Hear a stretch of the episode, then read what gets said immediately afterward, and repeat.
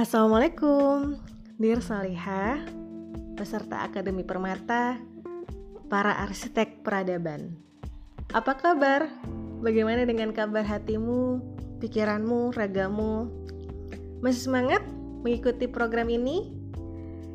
Masih semangat untuk belajar? Alhamdulillah berjumpa lagi dengan saya Anggun Kurniasari, founder Bright Talk Indonesia. Dan kita sudah masuk ke modul ke-6 dengan tema manajemen harian keluarga.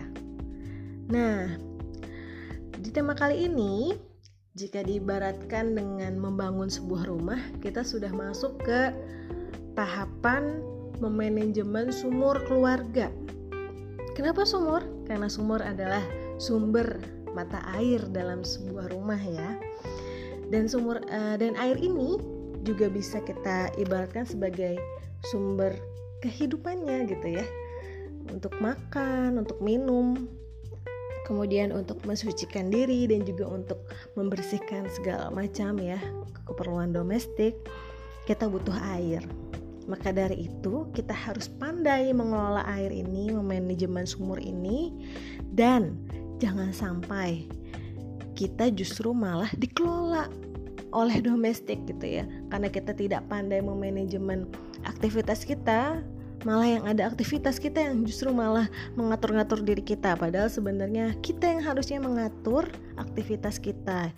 Kita yang harusnya mengatur rutinitas kita sehingga kita tidak terjebak oleh rutinitas. Kita tidak terjebak oleh aktivitas kita.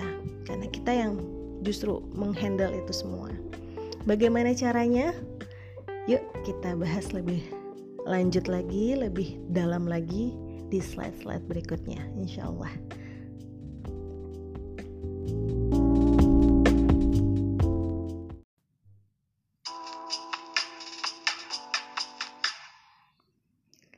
Bismillah.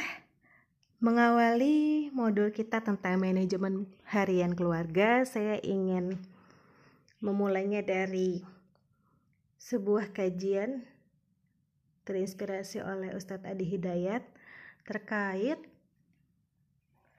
empat hal yang ditetapkan sejak di dalam rahim. Ya, jadi ini adalah sebuah ketetapan bagi setiap manusia yang sudah Allah install di dalam rahim sejak kita di dalam di dalam rahim. Apa aja? Pertama rizki, ajal, amalan kita, kemudian celaka atau bahagianya. Ya.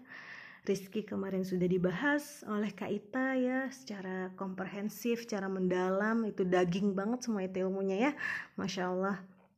Kemudian juga amalan, amalan juga sudah kita bahas di modul pertama, modul kedua, modul ketiga saya perdalam lagi, kemudian juga di modul keempat Kak Ita menegaskan lagi bahwa kita harus punya amal soleh, bahkan amal soleh ini harus dijadikan sebagai proyek keluarga yang nantinya bisa jadi dari amal soleh itu bisa lahir nih rizki kita bisa terbuka pintu-pintu rizki keluarga gitu. Jadi kita nggak usah pusing mikirin rizki nggak usah pusing mikirin gaji gitu ya. Karena kalau kita mengoptimalkan potensi itu bisa jadi Allah titipkan rizki kita melalui potensi tersebut melalui amal tersebut.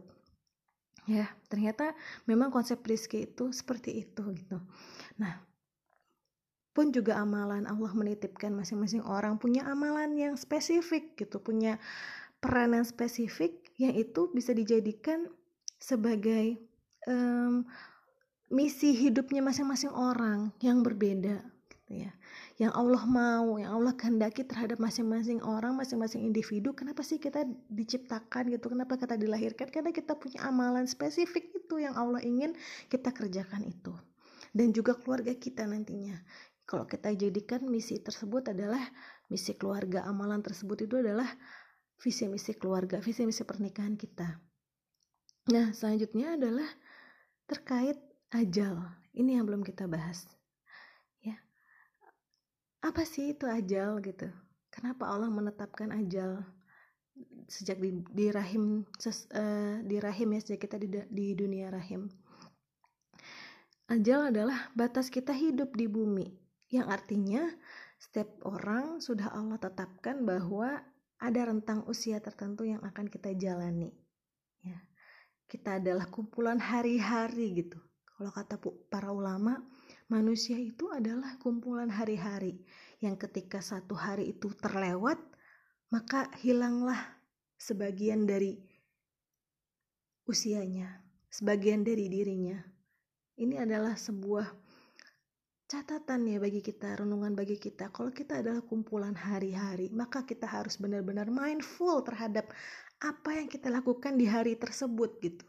Jangan sampai kita melewati hari itu begitu saja gitu. Oh, ya udah tiba-tiba udah lewat hari ini dengan aktivitasnya begitu-begitu aja.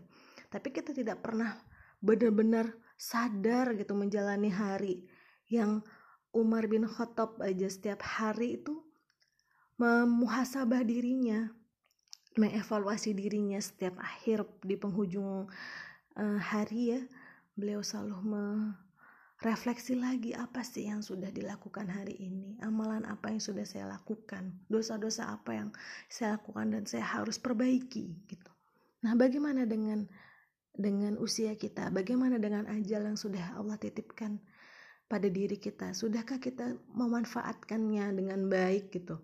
Atau jangan-jangan hidup kita ini usia kita ini mubazir gitu. Padahal dulu kita diajari orang tua kita tuh tidak boleh mubazir bahkan tidak boleh menyisakan sebutir pun nasi ya.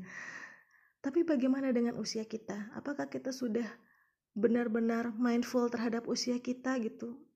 Tidak mubazir terhadap usia kita?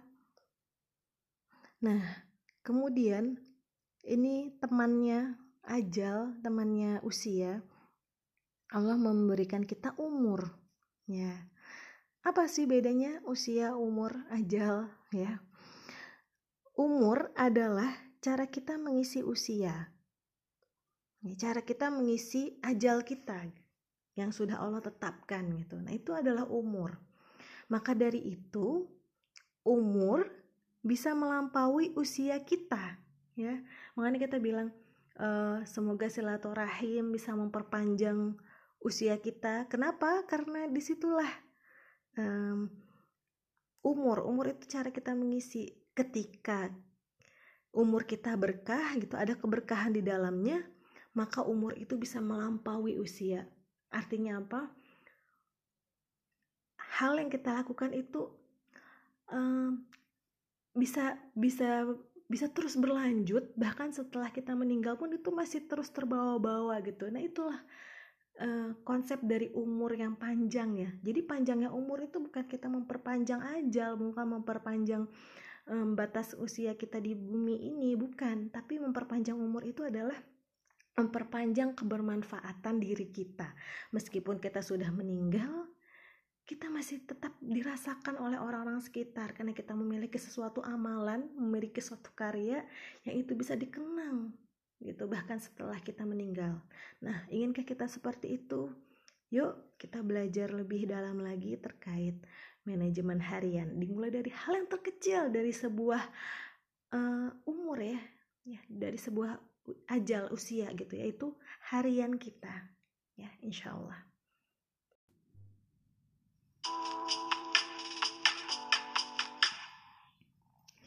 Baik, tentunya jika kita ingin umur kita berkah, umur kita benar-benar panjang, bisa dikenang gitu, bisa tetap terasa kebermanfaatannya meskipun kita sudah meninggal karena kita memiliki amalan, kita memiliki karya, kita memiliki proyek di bumi ini yang bermanfaat gitu. Maka kita harus belajar dari orang terbaik di muka bumi yang sudah Allah berikan teladannya nih. Ada loh sosoknya. Kita bisa meniru. Gampang tinggal dicontek aja. Tinggal di ATM aja ya. Tinggal diamati tiru modifikasi ya. Karena kita tentunya berat sekali jika benar-benar memplek ketiplek ya. Menjiplak gitu. Tapi kita bisa meng ATM kita bisa mengamati tiru modifikasi suri teladan kita. Siapa? Rasulullah Shallallahu Alaihi Wasallam. Dan ini adalah kajian dari Ustadz Budi Asari. Dan saya ingin mereview bukan mereview ya um, share hasil belajar saya terkait keberkahan umur Rasulullah. Yang dari sini nanti kita bisa breakdown lagi ke manajemen hariannya. Bagaimana kita, bagaimana Rasulullah memanajemen harian dirinya. Ya. Umur Rasulullah itu adalah 63 tahun. Dan bahkan ada suatu hadis yang menyebutkan bahwa umur uh, bukan umur ya maaf usia usia umat Rasulullah itu 60 sampai 70 tahun. Ya. Ada yang melampaui itu tapi sedikit sekali dan ada yang kurang dari itu tapi juga sedikit gitu. Nah jadi rata-rata usia umat Rasulullah itu 60 sampai 70 tahun. Nah ini kita bisa ambil ancang-ancang nih. Oh ternyata paling tidak usia yang Allah titipkan ke diri kita itu ya sekitar 60 tahun. Nah, di rentang usia 0 sampai 60 tahun ini kita ngapain aja ya gitu. Apa aja yang ingin kita lakukan gitu. Apa aja yang harusnya kita isi ya untuk mengisi usia kita itu apa aja yang harusnya kita lakukan. Nah, Rasulullah ini kalau kita pelajari dari sirah ya Masya Allah Ustadz Budi Asari ini ahli sirah di Indonesia Alhamdulillah kita punya guru di bidang ini gitu. Kita tinggal pelajari aja nih. Boleh nanti sahabat salihah jika ingin mempelajari lebih dalam lagi banyak kajian beliau terkait ini ya. Nah di rentang usia yang benar-benar epic nih kita bisa lihat ada empat bagiannya yang kita harus pikirkan benar-benar kita biar supaya kita benar-benar mindful terhadap umur kita dan terhadap uh, diri kita dalam sehari-hari yang pertama nih bagian pertama di usia 0 sampai 25 tahun dari lahir sampai Rasulullah Shallallahu Alaihi Wasallam menikah ya usia 25 tahun. Apa aja sih yang dilakukan oleh Rasulullah sampai usia 25 tahun? Dan ternyata memang Allah menginginkan Rasulullah itu di usia tersebut benar-benar membentuk karakter Rasulullah banget gitu Masya Allah ya, kalau bicara tentang kemarin ini materi-materi sebelumnya bicara tentang hasab dan nasab gitu. Ternyata Rasulullah lahir dari hasab dan nasab terbaik gitu. Kata, kata di hadis ya, bahwa memang di Jazirah Arab yang terbaik itu adalah suku Quraisy gitu. Dan yang terbaik dari suku Quraisy itu adalah Bani Hashim gitu. Memang pilihan. Nah Rasulullah itu lahir dari Bani Hashim kutur, uh, suku Quraisy di Jazirah Arab gitu. Jadi udah nggak bisa dicela lah gitu ya. Kalau masalah hasab dan nasab itu udah nggak bisa orang yang emang kamu anaknya siapa? Berani ngomong kayak gini? Enggak gitu. Ini masya Allah. Nah maka dari itu kita coba gali lagi apa sih sebenarnya hasab baik dari keluarga kita dan itu yang membentuk jati diri jati diri kita ya. Nih makanya Masya Allah kita terus penerus di setiap materinya itu seperti di review lagi apa sih materi-materi sebelumnya sebelum sampai ke sini nih gitu ya. Kita di, diajak untuk di review lagi nih sebelum-sebelumnya kita udah udah selesai belum sih dengan materi-materi sebelumnya gitu. Dan Rasulullah di usia 0 sampai 25 tahun ini juga kayak pengalaman ya ibaratnya kalau masalah FOE wah udah Masya Allah banget. Beliau yatim piatu ya anak usia uh, usia enam tahun sudah ditinggal oleh ibu bapaknya nggak pernah ngelihat bapaknya tapi bisa struggling gitu kan masya allah ya. Uh, kita lihat hari ini ya tim piatu nggak sama sekali merendahkan tapi jarang sekali yang benar-benar sudah bisa struggling gitu ya sestraging Rasulullah gitu. Padahal Rasulullah sudah mencontohkan nih loh, kita tuh hidup nggak bergantung terhadap kepada siapa pun gitu. Allah mengkehendaki Rasulullah itu ya bergantung cuma Allah gitu, nggak mau bergantung kepada siapa pun. Pengalamannya ya di diperkaya, beliau pernah menggembala kambing, pernah juga berdagang gitu sampai usia 25 tahun itu gitu. Jadi karyawan pula ya, jadi karyawan yang diamanahi proyek besar oleh big bossnya gitu ya oleh yang nanti jadi istrinya gitu. Kemudian masalah referensi ya ref FOR nya Rasulullah wah masya Allah beliau usia 0 sampai 5 tahun itu di asuh di di Bani Saadiyah yang Bani Saadiyah itu adalah uh, bani terbaik. Karena bahasa Arab yang murni itu ya ya masih dipegang oleh Bani Saadiyah ini gitu ya jadi masalah literasi gitu masalah kemudian juga masalah kesehatan juga itu yang terbaik gitu ya. Di situ juga jauh dari kejahilian kota Mekah gitu. Nah maka dari itu memang referensinya Rasulullah itu kuat banget di Bani Sa'diyah ini gitu. Di diasuh oleh saat diasuh oleh keluarga um, Sa'diyah ini ya Bani Sa'diyah ini gitu. Nah maka kita refleksi lagi Sudahkah kita memiliki jati diri terbaik sampai usia 25 tahun? Jika kita usia sudah melampaui usia 25 tahun ini ya. Nah, ini PR buat kita. Harusnya kita sudah selesai dengan quarter life crisis itu tadi ya yang sempat saya sebutkan sebelumnya. Ya. Kemudian uh, di usia 25 sampai 40 tahun ini adalah usia Rasulullah menjalankan pernikahan, menjadi sosok menjadi sosok uh, suami, menjadi sosok bapak gitu. Bahkan berkontribusi di masyarakat gitu. Ini ada peristiwa yang Rasulullah itu sampai digelar dijuluki gelar Al-Amin karena memang cuma beliau yang bisa menyelesaikan masalah tersebut ya. Jadi waktu itu ada pemin, uh, masalah pemindahan Hajar Aswad dan itu sudah hampir berperang gitu ya. Wah uh, cuma masalah Hajar Aswad aja itu pemindahannya kan. Jadi waktu itu uh, Ka'bah sedang direnovasi dan kemudian Hajar Aswad ini sesuatu yang diagungkan maka dari itu sebuah prestisius untuk memindahkan atau menempatkan Hajar Aswad di tempat semula. Nah, maka dari itu diputuskan siapa yang bisa memutuskan uh, untuk masalah ini. Siapa yang paling berhak gitu ya? Bani mana yang paling berhak untuk memindahkan ke tempat semula Hajar Aswad ke tempat semula? Dan ternyata Rasulullah yang ditunjuk gitu. Ya Rasulullah ditunjuk dan semua orang percaya karena beliau memiliki gelar Al-Amin dan akhirnya diputuskan ya dengan keputusan yang sama-sama kita tahu diletakkan di atas sebuah kain dan masing-masing kain itu dipegang oleh perwakilan masing-masing bani. Dan itu benar-benar masya Allah ya wah decision makernya kuat banget gitu. Jadi masya Allah ya Rasulullah itu pernikahannya juga kontribusinya di sosial itu juga masya Allah. Ini kita harus belajar nih apakah keluarga kita juga memiliki DNA seperti itu ya. Kemarin kita kan sempat belajar juga tentang DNA keluarga. Nah ini DNA keluarganya Rasulullah itu al-amin.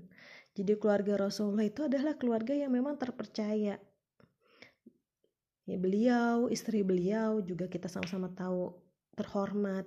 Anak-anak beliau juga masya Allah gitu.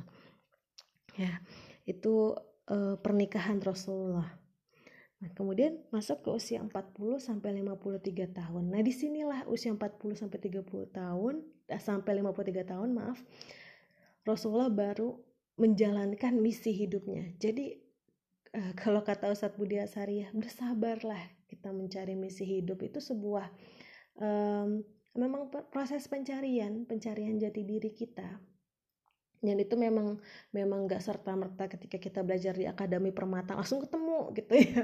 Terus juga kita langsung bisa menyamakan frekuensi dengan suami. Enggak memang butuh proses gitu. Bunda Khadijah itu menanti Rasulullah sampai benar-benar menemukan misi hidupnya ya. Itu Masya Allah dari 25 sampai 40 tahun. Itu berapa tahun? 15 tahun. 15 tahun usia pernikahan baru tuh ketemu project proyek keluarganya itu dakwah Islam ya. Selama 15 tahun maka, maka dari itu kita harus bersabar mendampingi suami kita sampai benar-benar menemukan misi misi hidup beliau yang kita jadikan misi keluarga gitu. Memang gak instan dan memang butuh proses.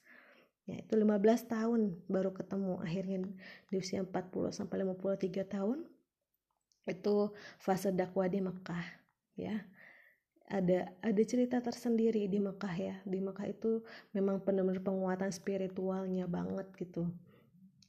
Sedangkan di usia 53 sampai 63 tahun ya kan eh, dakwah di Mekah itu selama 13 tahun sedangkan dakwah di Madinah hijrah ya dakwah di Madinah selama 10 tahun. Dan selama 10 tahun ini mulai turun syariat-syariat ya yang benar-benar mengatur kehidupan secara komprehensif dan detail itu di usia rentang usia 53 sampai 63 tahun dan bahkan perang-perang yang Rasulullah lakukan itu adalah di rentang usia 53 sampai 63 tahun. Jadi justru uh, kita tuh ya kalau kata Ustadz Budi Hasari ya sedih banget. Banyak yang yang jauh banget dari yang Rasulullah ajarkan.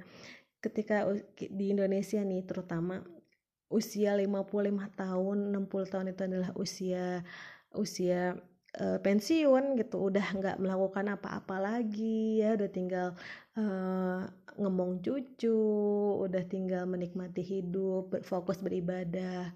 Padahal Rasulullah melakukan itu justru sebelumnya gitu. Menguatkan spiritual itu harusnya sebelumnya sebelum usia 53 tahun dah. Usia 53 sampai 63 tahun justru itu perang. Justru malah mulai bergerak dan kontribusi yang benar-benar detailnya tuh di usia itu gitu. Sedangkan kita usia segitu malah sudah terbalik kan. Justru malah sudah pensiun. Padahal Rasulullah melakukan sebaliknya. Rasulullah uh, bahkan uh, disebutkan di sirah juga ya itu melakukan peperangan itu kalau dihitung rata-rata setiap catur bulan ada perang. Jadi setiap empat bulan tiga bulan setiap tiga bulan tuh ada perang tuh. Dari usia 53 sampai 63 tahun itu. Jadi justru malah di kalau di kita dalam tanda kutip waktu-waktu pensiun uh, harusnya menikmati justru Rasulullah malah sedang struggling strugglingnya tuh di usia tersebut gitu ya masya Allah. Nah itulah yang membuat umur Rasulullah itu barokah barokah sekali bahkan bisa kita rasa kebermanfaatannya sedunia bukan cuma ruang lingkup sekitar kita doang ya sedunia merasakan gitu ya keberkahan uh, Rasulullah dan bahkan sampai akhir zaman. Nah, bagaimana dengan kita?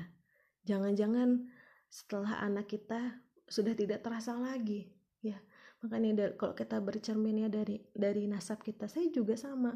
Ketika saya mencari-cari lagi tentang kakek nenek udah nggak berasa lagi gitu. Kakek nenek itu siapa ya? Udah nggak berasa lagi gitu. Uh, sesuatu yang kita bisa kenang gitu dari sosok sosok nek kakek nenek. Apalagi cicit-cicit apa uh, buyut ya apalagi buyut-buyut udah udah nggak kebayang gitu. Nah sedangkan Rasulullah dan keluarga-keluarganya ahlul bait ya itu bisa dirasakan sampai akhir zaman dan sedunia itu bisa bisa merasakan keberkahan. Nah, bisakah kita seperti itu gitu ya? Yuk kita sama-sama belajar dimulai dari membenahi manajemen keluarga kita insya Allah di slide berikutnya ya.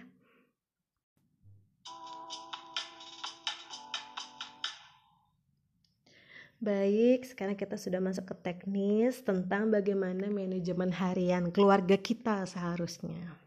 Nah, ini terkadang kita banyak excuse nih di sini nih. Eh, itu kan tapi Rasulullah gitu ya. itu kan yang zaman dulu bisa begitu. Itu kan Rasulullah pedagang. Itu kan ya banyak banyak banyak sekali alasan nah sehingga kita sulit sekali untuk benar-benar menerapkan manajemen harian Rasulullah. Padahal ketika itu dijadikan sebagai bahkan ya perbuatan Rasulullah itu kan bisa dijadikan sebagai rujukan. Apa yang Rasulullah lakukan itu sunnah gitu. Nah kalau kita ingin menjadi ahlu sunnah ya harusnya kita benar-benar mempelajari keseharian Rasulullah itu harusnya seperti apa dan kita bisa meniru, menirunya lah gitu. Paling tidak kalau nggak bisa ya jangan dijadikan excuse tapi dijadikan sebagai uh, apa ya tekad gitu. Bismillah nanti saya ingin seperti ini gitu walaupun sahabat-sahabat Rasul pun berbeda berbagai macam kan profesinya tapi kok bisa gitu bisa meneladani Rasulullah gitu. Nah ini makanya kita pelajari yuk bagaimana Rasulullah memanajemen waktunya. Ini um, diambil juga dari kajiannya Ustadz Budi Asari ya karena beliau pakarnya roh di Indonesia. Jadi ini juga ada ini adalah sebuah postingan Bright Talk yang sempat viral di Ramadan tahun lalu tentang manajemen waktu ala Rasulullah. Jadi Rasulullah itu memanage waktunya, mengelola waktunya, kesehariannya itu berdasarkan time blocking waktu sholat. Nah, kuncinya sebenarnya di situ, sesimpel itu. Jadi apa pun aktivitas kita, yuk kita sama-sama men-time blocking, mengkandang waktu kegiatan-kegiatan kita berdasarkan waktu sholat. Hmm, sesimpel itu kan ya ternyata. Jadi apa pun pekerjaannya bisa kok diterapkan di hidup kita karena saya juga sudah merasakan ya alhamdulillah semenjak uh, memposting kajian ini eh, bukan kajian apa nih hmm, konten ini saya juga sambil menerapkan di hidup saya. Dan memang ketika benar-benar saya berjalan sesuai dengan polanya Rasulullah itu berasa banget uh, keseharian saya lebih produktif jauh lebih produktif dari sebelumnya. Bahkan saya bisa melakukan banyak hal yang banyak yang bertanya ehm, kok bisa uh, ngatur rumah sambil misalnya ngurus bisnis juga kadang LDM ya?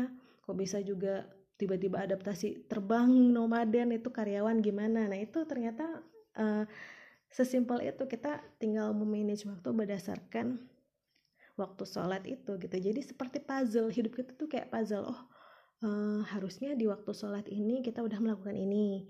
Nanti kalau nggak bisa oh ditarik lagi di di waktu zuhur. Kalau zuhur nggak bisa digeser di asar gitu ya. Jadi sesimpel itu sebenarnya. Nah yuk kita belajar dulu nih dari Rasulullah. Apa aja sih yang uh, Rasulullah lakukan dalam kesehariannya? Gitu. Jadi um, dimulai dari waktu bangun tidur ya. Sebenarnya dalam Islam itu memulai hari itu kan dimulai dari waktu terbenamnya matahari yaitu waktu maghrib. Nah itu dimulai hari pertama ya kan? Pergantian hari itu di, di dimulai dari terbit terbenamnya matahari kemudian uh, munculnya bulan. Gitu. Nah jadi waktu maghrib ini batas hari. Nah maka dari itu hmm, Rasulullah mengawali pagi hmm, nanti dulu itu nanti kita kita skip dulu ya yang itu ya kita skip dulu nah kita masuk uh, Rasulullah mengawali pagi mengawali hari itu adalah kapan? ya, Rasul mengawali hari itu adalah di sepertiga malam. Ya, jadi Rasulullah bangun di sepertiga malam. Kita bangun kapan? Alhamdulillah subuh ya. Insya Allah kita bangun subuh. Nah, sedangkan Rasulullah mensyariatkan sepertiga malam. Itu kita bangun.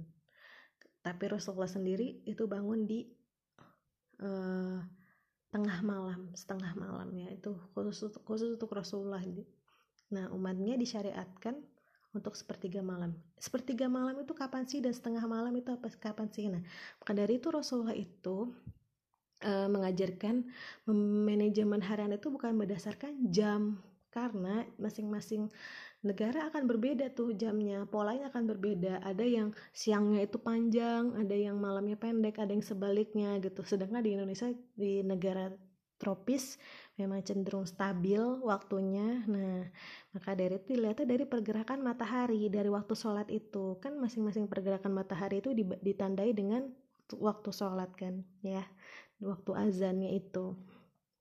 Jadi uh, waktu malam sepertiga waktu malam. Nah kita masuk nih ke sepertiga waktu malam itu mulai kapan? Dari mulai maghrib sampai fajar ya dari sampai subuh maka dari itu nanti di, dihitung memang harus dihitung. Kalau kita di negara mana kita misalnya lagi nggak di Indonesia nih di negara empat muslim nah kita ikut kita hitung kita hitung dari mulai maghrib sampai subuh itu berapa jam nah kita bagi. Kalau Rasulullah setengah kalau kita sepertiga aja cukup sepertiga aja bangunnya ya. Jadi misalnya maghrib sampai zuh uh, subuh itu adalah hmm, kalau di Indonesia itu 9 jam ya kurang lebih sekitar 9 jam waktunya nah kita bagi tiga berarti 9 dibagi tiga 3 jam nah jadi kita bangun sebaiknya 3 jam sebelum subuh Nah itu waktu Qiyamul Lail yang waktu tahajud yang tokcer lah ya. Nah kita bangun tuh tiga jam sebelum subuh kapan? Berarti kalau subuh sekitar setengah empat berarti sekitar setengah dua lah ya paling enggak. Itu sekitar setengah dua kita sudah bangun. Kemudian hmm, biasanya juga nggak langsung on ya karena Rasulullah juga mensyariatkan untuk duduk dulu uh, menghilangkan bekas ngantuk dulu gitu nggak langsung ini nggak langsung blok kayak orang kaget gitu bangun terus langsung sibuk ngapa-ngapain. Nah karena sering lagi kita kayak gitu ya. Masya Allah. Nah kemudian uh, setelah itu baru kita melakukan hal-hal yang sifatnya spiritual di waktu qiyamul itu sampai waktu subuh. Kenapa ini penting? Karena waktu bangun itu diatur. Diatur oleh Islam. Jadi Rasulullah bahkan ada ya ayuhal muzammil kum ya bangunlah gitu. Maka dari itu emang emang ini suatu syariat untuk kita bangun pada waktunya. Karena kalau nggak kita bangun nggak pada waktunya ya nanti berantakan itu hari kita gitu. Dan bahkan bukan masalah bangun masalah tidurnya. Karena ini bangun ini kan sebenarnya tergantung kita tidurnya kapan ya. Itu Rasulullah juga mengajarkan. Rasulullah tidur tiga kali ya. Jadi bukan makan yang tiga kali. Kalau makan Rasulullah nggak ada syariat makan pagi siang sarapan makan siang makan malam tuh nggak ada. Rasulullah itu makan di saat lapar dan berhenti saat kenyang. Jadi nggak harus makan tiga kali sehari enggak gitu. Jadi makan ya berdasarkan itu hmm, kita mengenal rasa lapar gitu. Memang seharusnya seperti itu. Nah nanti kalau misal, misalnya punya bayi nih kita ajarin kenal rasa rasa lapar sehingga kita nggak sibuk untuk aduh anak susah makan. Memang saya di situ kenali rasa rasa lapar nanti dengan sendirinya eh, anak-anak uh, akan belajar. Belajar untuk mengenal pola makannya dia uh, porsi makannya dia gitu.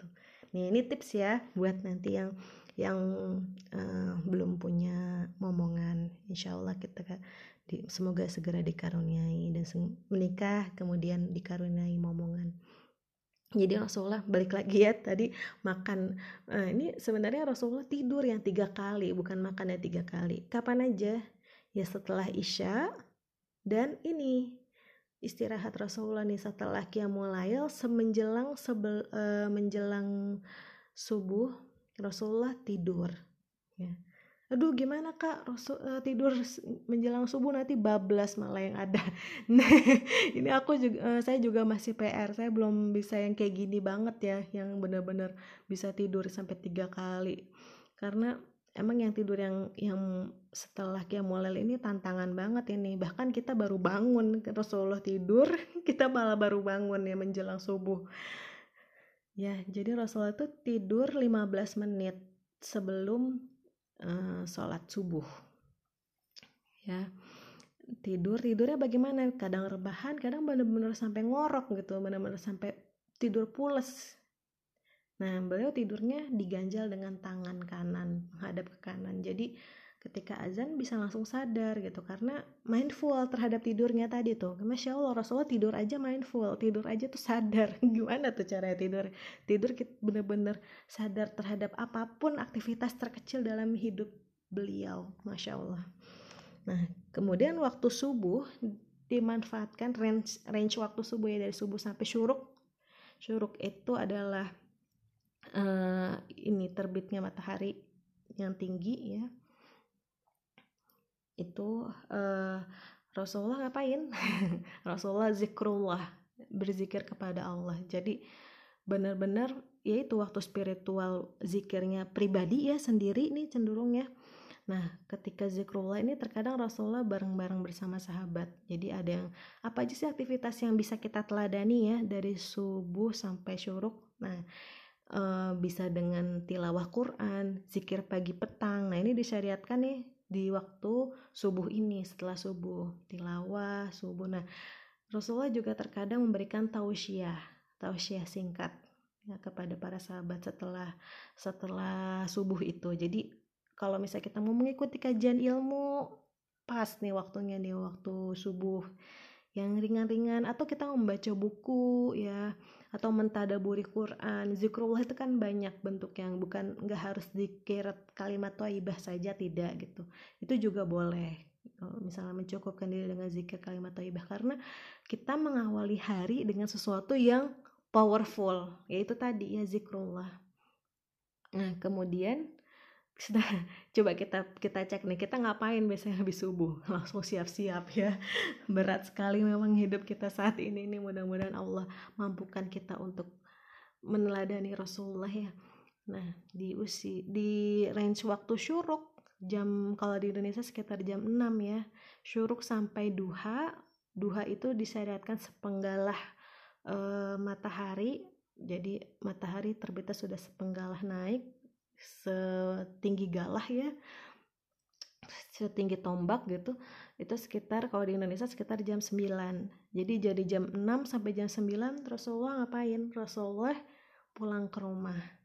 Nah pulang ke rumah couple time. Dan juga Rasulullah mengunjungi istrinya satu-satu gitu ya nanyakan kabar. Dan couple time itu artinya uh, eh bukan couple time setelah itu juga Rasulullah um, sarapan sarapan di sini kan masya Allah. Tapi Rasulullah sarapan tuh sederhana gitu. Ini juga PR banget ya.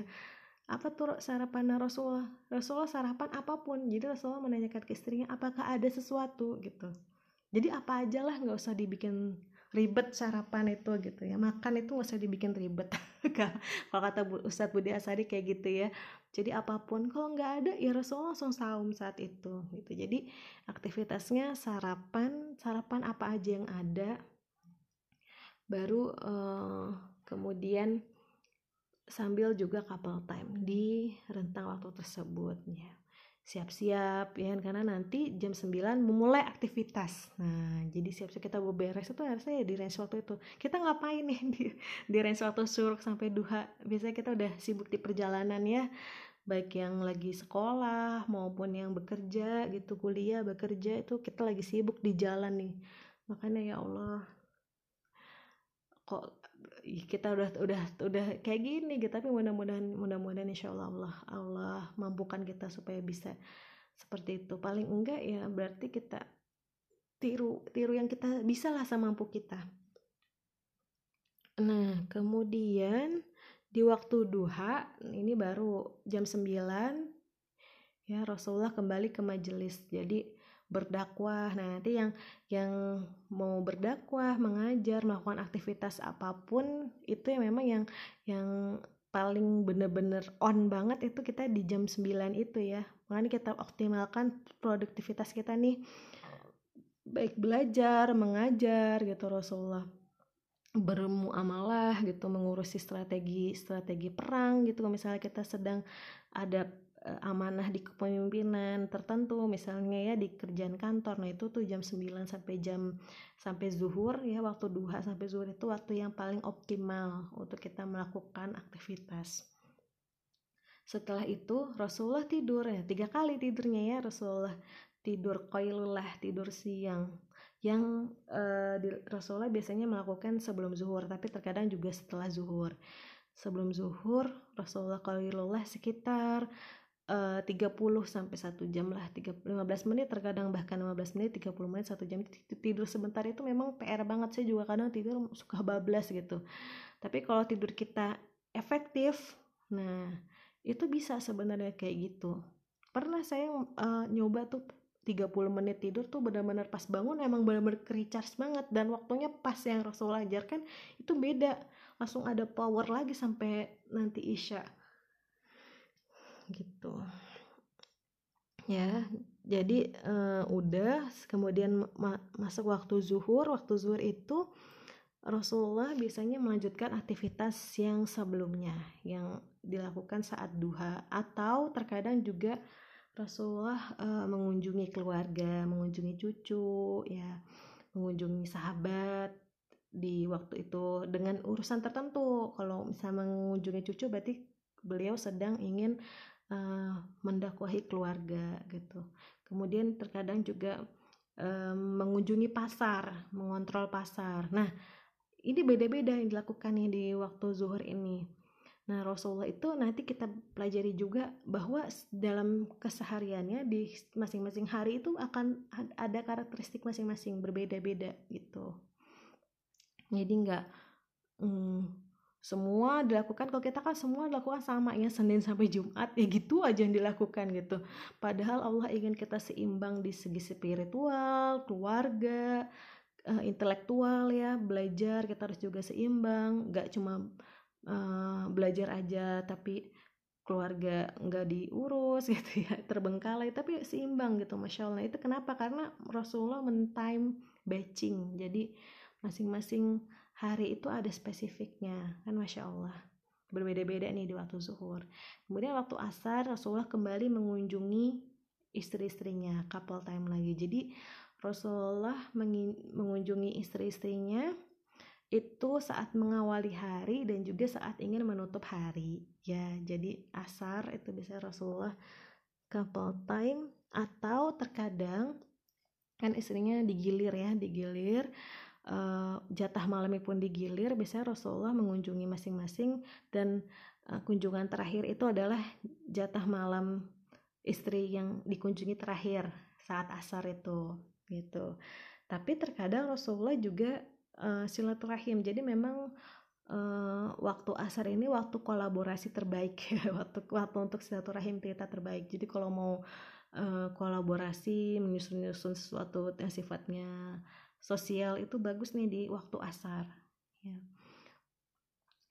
Nih jadi, jadi itu tadi digilir. Kalau misalnya ternyata ada uzur lain misalnya tadi ya silaturahim ada Rasulullah diundang sahabatnya untuk melakukan hal tertentu nanti Rasulullah langsung mengunjungi eh, istri yang memiliki jatah malam terakhir dan istri-istri lain langsung berkumpul di situ. Jadi tetap couple time bukan couple ya bareng-bareng gitu misalnya bersama pasangan gitu waktu bersama pasangan Nah, setelah asar masuk ke waktu maghrib. Waktu maghrib ini Rasulullah biasanya makan. Kan karena Rasulullah saum ya, jadi makan di waktu maghrib gitu. Kalau eh, nggak uh, puasa makannya kapan? Makan siangnya? Ya kapan aja. Kalau lapar ya makan gitu. Jadi jadi makan itu nggak harus itu tadi yang nggak harus uh, makan pagi lunch uh, breakfast lunch dinner nggak ada gitu. Di Islam nggak ada seperti itu tapi yang di, diatur justru malah tidurnya. Dan masya allah ini banyak kajian juga. Ternyata memang kesehatan itu bisa diukur dari pola tidurnya justru bukan pola makannya kalau pola makan itu hmm, bukan jumlahnya tapi just eh, bukan apa bukan intensitas bukan waktunya yang dilihat tapi eh, jenisnya jenis dan jumlah makanannya. Kalau makanannya bukan jadwalnya Nah, sedangkan kalau tidur itu jadwalnya, maka dari itu kalau mau mindful terhadap kesehatan, ya kita mindful terhadap pola tidur kita sebenarnya. Nah, kemudian di waktu maghrib, di waktu maghrib Rasulullah e, makan, ya, kemudian juga kembali berzikir gitu. Biasanya waktu-waktu tausiah bersama keluarga juga gitu, atau ber, terkadang bersama sahabat, ya biasanya juga ada beberapa kajian gitu tapi juga jarang Rasulullah melakukan kajian uh, malam-malam gitu. Karena sering kali itu pagi karena memang pagi itu waktu yang uh, yang pas banget untuk produktif kita. Nah baru Rasulullah salat isya. Salat isya setelah salat isya tidur gitu. Jadi Rasulullah begitu ya cara uh, mempola melakukan ininya melakukan apa aktivitasnya jadi tidur setelah isya.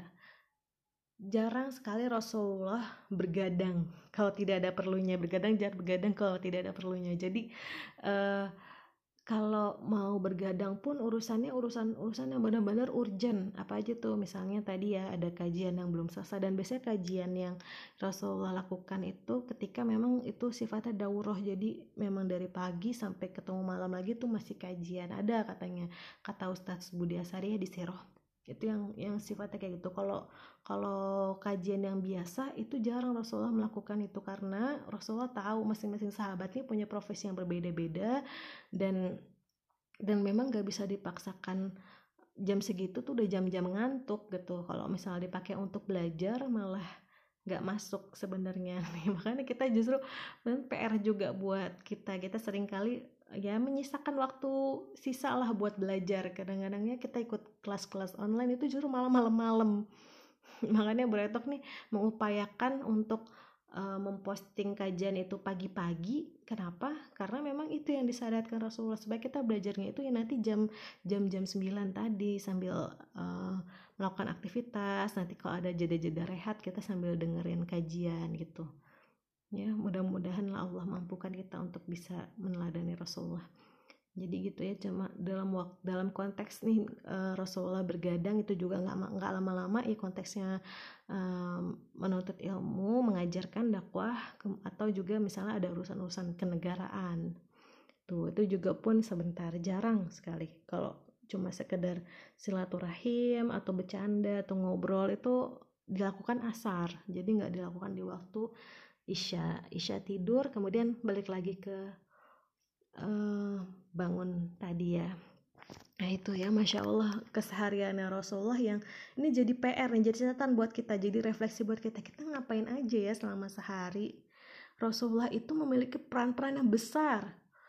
Peran di keluarga ya beliau juga punya uh, misi misi keluarga yang itu harus diturunkan gitu ya. Karena keluarga Rasulullah itu ahlul bait itu adalah contoh sebaik-baiknya keluarga yang ada di di muka bumi ini. Ya jadi beliau juga memimpin keluarga beliau juga um, apa namanya berdakwah ya. Ada waktu-waktu beliau untuk mengurus uh, keilmuan mengurus finansial ya mengurus pasar kemudian juga ada waktu beliau untuk memimpin strategi ya kepemimpinan leadership sosial gitu. Rasul juga tadi ya kita lihat bersosial juga dengan baik gitu. Itu dilakukan setiap hari dengan benar-benar kompak dan masya Allah. Sedangkan kita balik lagi refleksi diri kita. Kita dari Senin sampai uh, Minggu atau Ahad sampai Ahad sampai Sabtu ya kita ya habis waktunya untuk hal yang sama dan itu juga produktif juga dibilang ya ya begitulah gitu ya terkadang sibuk tapi juga nggak tahu produktif atau enggak gitu. Itu jadi refleksi lagi buat kita bisakah kita seperti itu ya? Tetap seimbang di di spiritualnya di kesehatan kemudian juga finansial keilmuan sosial seimbang di lima aspek tersebut. Bisa Insya Allah ya yuk kita belajar dari Rasulullah nanti saya akan menjelaskan terkait teknisnya di slide berikutnya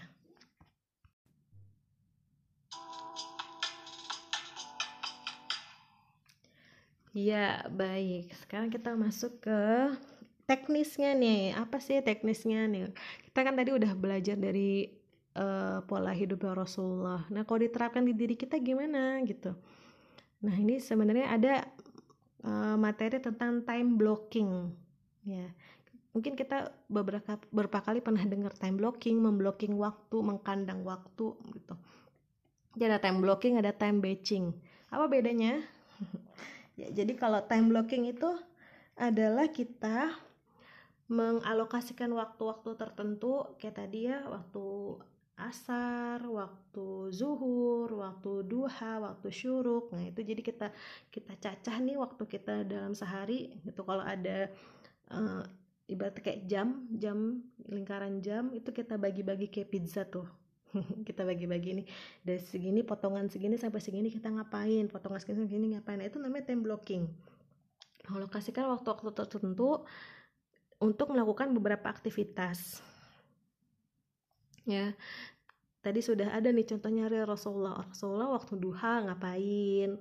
Kemudian ini uh, uh, waktu zuhur ngapain? Apa aja yang dilakukan dari jam segini sampai jam segini? Tapi ukurannya bukan jam ya sekali lagi. Karena ini ukurannya adalah waktu sholat. Jadi pas banget gitu. Ukuran waktu sholat jadi kita kayak ada reminder dari azan gitu. Oh iya udah segini nih. Berarti oh udah udah sampai jam segini nih gitu jadi kita udah udah udah azan lagi nih azan ketemu azan kita udah ngapain aja nih dari range waktu azan ketemu azan gitu. Salah satu hikmahnya uh, azan azan itu makin lama makin pendek ya waktunya. Jadi kan dari isya ke subuh panjang tuh. Kemudian dari subuh ke zuhur uh, panjang juga tapi lebih pendek dibandingkan yang isya ke subuh kemudian semakin semakin mepet tuh as, uh, zuhur ke asar asar ke maghrib. Maghrib ke isya makin pendek lagi. Nah itu ada ada ada ibrohnya ada ada hikmah ya. Ada hikmahnya kenapa seperti itu? Karena memang kita di makin hari semakin menuju ke penghujung hari itu memang uh, tubuh kita semakin merasa butuh istirahat butuh rehat dan kita charge dengan sholat gitu ya jadi memang itu salah satu hikmahnya kenapa waktu waktu uh, waktu sholat itu seperti itu ya. Supaya kita kembali merecharge diri kita dengan sholat gitu. Rasulullah itu kalau me time kalau lelah sholat.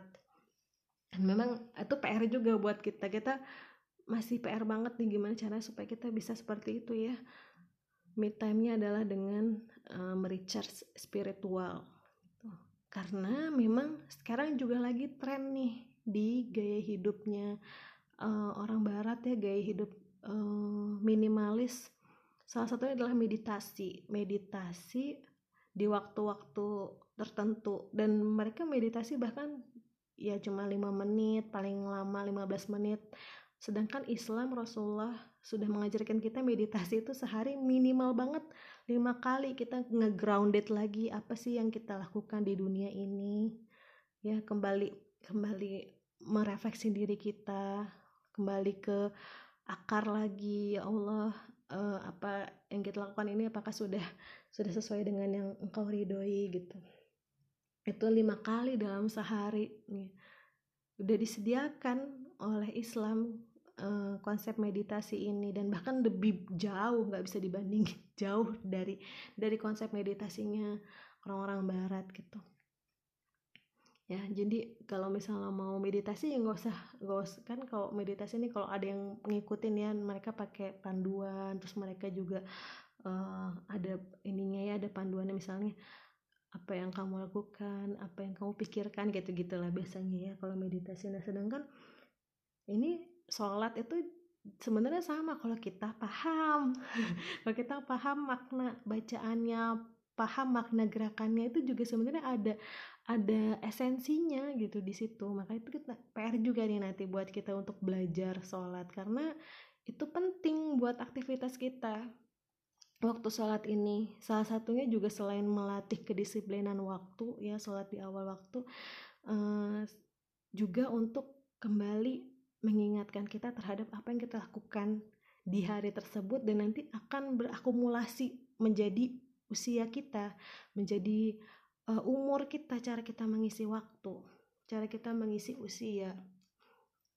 Ya itu terkait um, time blocking. Ya jadi nanti PR insya Allah di tantangan akan saya berikan worksheetnya untuk um, manajemen harian dengan cara time blocking insya Allah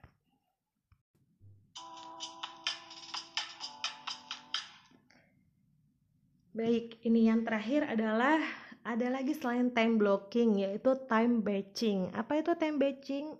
Time batching adalah kita mengelompokkan aktivitas sejenis dalam suatu waktu. Jadi kalau tadi mengalokasikan waktu untuk aktivitas, nah sekarang ini mengalokasikan aktivitas tertentu di waktu-waktu tertentu. Maksudnya apa? Nah ini tadi yang saya uh, ceritakan bahwa Rasulullah bisa seimbang di lima aspek, aspek spiritual, keilmuan, aspek finansial, aspek kesehatan dan juga sosial itu karena dalam seminggu Rasulullah membagi itu, membagi kapan kapan harus fokus di sini, kapan harus fokus di sini gitu. Jadi ada time batchingnya gitu. Rasulullah juga melakukan time batching. Nah, kapan apa aja? Nah, ini yang yang kuat referensinya adalah uh, untuk spiritual dan juga untuk intelektual, untuk keilmuan. Jadi Rasulullah benar-benar mengoptimalkan hari Jumat karena hari Jumat adalah uh, pemimpin dari hari-hari ya. Ini hari Jumat hari rayanya umat Muslim. Jadi hari Jumat dioptimalkan untuk ibadah spiritual. Itu fokus banget di hari Jumat gitu. Bahkan libur. Biasanya hari Jumat itu ada sholat Jumat kan ya itu libur uh, di Arab itu masih mempertahankan tradisi liburnya bukan weekend tapi di hari Jumat. Kenapa? Karena di hari Jumat itu adalah hari spiritualnya. Kalau uh, Yahudi ada juga hari Sabtu ya di hari Yahudi itu hari Sabtu hari ibadahnya. Nah, umat muslim dikasih juga waktunya, tapi berbeda yaitu hari Jumat. Maka dari itu banyak sekali sunnah-sunnah yang bisa kita lakukan di hari Jumat ini gitu. Nah, nanti kalau misalnya kita mau fokus misalnya ya mata daburi Quran gitu ya atau menghafal Quran, murojaah Quran, coba deh dialokasikan paling enggak lah dalam seminggu itu kita ada yang benar-benar fokus untuk uh, diri kita memikirkan dan melakukan spiritual ini. Khawatirnya ketika kita terjebak dengan domestik terjebak dengan rutinitas yang itu itu aja itu kita malah jadi diatur oleh aktivitas kita bukan kita yang mengatur aktivitas kita. Jadi paling enggak itu hari Jumat ya. Jumat kita gunakan untuk spiritual. Ada lagi kah? Ada. Uh, di buku Ta'lim Muta'alim kitab Ta'lim Muta'alim itu uh, biasanya para ulama mm, fokus untuk belajar yang benar-benar bisa daurah ya. Jadi dari pagi sampai malam itu benar-benar fokus untuk menuntut ilmu untuk belajar itu di hari Rabu ya. Kenapa hari Rabu? Saya juga nggak tahu. Saya saya walau ya saya juga baru belajar banget di buku itu. Oh ternyata hari Rabu itu memang banget itu dikhususkan untuk um, belajar maka dari itu nih kenapa tantangannya permata di hari Rabu? Nah supaya teman-teman semua bisa merefleksi paling enggak lah ya kalau misalnya hari Senin sama hari Kamis uh, itu dengerinnya cuma sekedar lewat aja. Nah di hari Rabu ini benar-benar bisa direfleksikan ilmu-ilmu yang didapatkan misalnya ikut ikut kajian di mana aja nih. Nah di hari Rabu itu dibuat resumenya kita refleksikan ke diri kita gitu. Dibuat tantangannya tantangan ini kan salah satu untuk merefleksi diri kita terhadap ilmu-ilmu yang kita dapatkan ya kan? Tantangan ini ditant eh, dengan mengajarkan tantangan permata kan bukan bukan ini bukan bukan tentang kita bukan tentang para tim solihanya beretok gitu. Ngelihat ini dikerjain atau enggak ngikutin atau enggak peserta enggak itu untuk untuk para peserta benar-benar merefleksikan ilmu tersebut ke dirinya. Karena kan itu nanti di tantangan itu kita refleksi ke diri sendiri ya. Oh ini materinya begini kita terapkannya gimana gitu kan ya. Itu di hari Rabu. Kenapa ya? Karena itu hari Rabu itu waktunya kita untuk memurojaah ilmu Adapun waktu-waktu lain misalnya finansial Rasulullah mengurus pasar gitu ya itu walau alam waktunya kapan tapi paling enggak kita alokasikan nih kapan yang memang kita produktif. Nah untuk ibu rumah tangga misalnya ya seperti saya kapan waktu yang bisa kita alokasikan untuk misalnya kita mau juga berbisnis ya?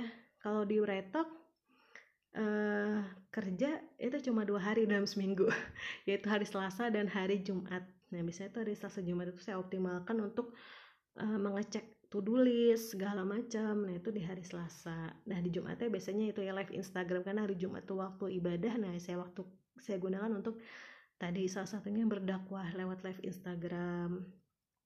Kemudian uh, kesehatan. Nah, ini yang seringnya pengen-pengen olahraga tapi nggak pernah tereksekusi. Nah ini kita jadwalkan, ayo kita tembecingkan waktu kita kapan kita benar-benar uh, berkomitmen untuk berolahraga paling nggak seminggu sekali lah. Jangan sampai ketika kita harus memikirkan lima aspek nih tadi ya ulang lagi spiritual, intelektual, kesehatan, finansial, sosial. Lima hal tersebut harusnya kita seimbang, tapi kenyataannya dalam seminggu kita cuma fokus ke finansial aja misalnya nih buat yang bekerja. Atau fokus ke intelektual aja buat yang belajar yang lagi kuliah. Sedangkan yang lain-lain itu dikasih waktu sisa kan sedih ya.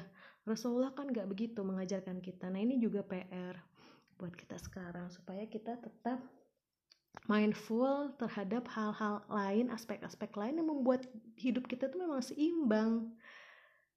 Ya tawazun, konsep tawazun, konsep keseimbangan itu ya seperti itu Rasulullah mengajarkannya. Dan ini juga adalah PR buat saya pribadi untuk terus menerus mengaplikasikannya karena saya ngerasain ketika saya nggak nggak berada di pola yang tepat misalnya saya udah mulai nggak berolahraga nih seminggu sekali langsung badan saya tumbang gampang masuk angin gitu sedangkan kalau misalnya saya olahraga sesuai pada jadwalnya kemudian uh, pola saya benar-benar sesuai dengan yang saya komitmenkan itu saya rasakan wah masya allah itu berkah banget selama seminggu itu tuh produktifnya luar biasa kalau saya berjalan pada pola yang tepat gitu jadi nanti PR-nya di tantangan di tantangan kali ini adalah kita membuat uh, manajemen harian diri kita dan keluarga kita berdasarkan yang Rasulullah ajarkan. Oke, okay?